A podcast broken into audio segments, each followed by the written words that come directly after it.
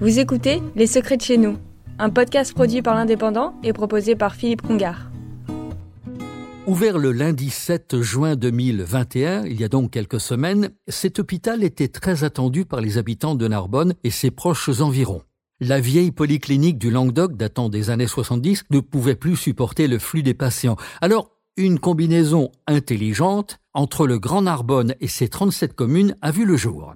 Construire un nouvel hôpital au plus proche de cette population de 130 000 habitants. Les automobilistes qui arrivent de Carcassonne par l'ancienne route nationale peuvent voir cet imposant édifice construit sur la commune de Montredon-les-Corbières. L'hôpital privé du Grand Narbonne est fier de présenter ses 22 000 mètres carrés dans lesquels trônent 276 lits plus 10 salles d'opération dont deux en ophtalmologie les huit autres étant dédiés à la chirurgie. Ce sont 80 médecins qui interviendront 24 heures sur 24 dans 23 spécialités. Les deux partenaires à l'origine de cette construction ont su marier leurs efforts et leur comptabilité.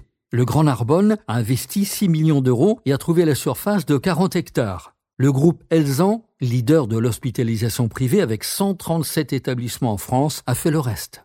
Ce mariage public-privé semble être réussi, faisant économiser des milliers d'euros à l'État.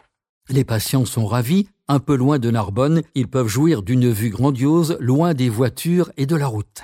Une réussite, disent certains, un pari gagné, répondent d'autres. Vous avez écouté Les Secrets de chez nous, un podcast produit par l'Indépendant et proposé par Philippe Congar.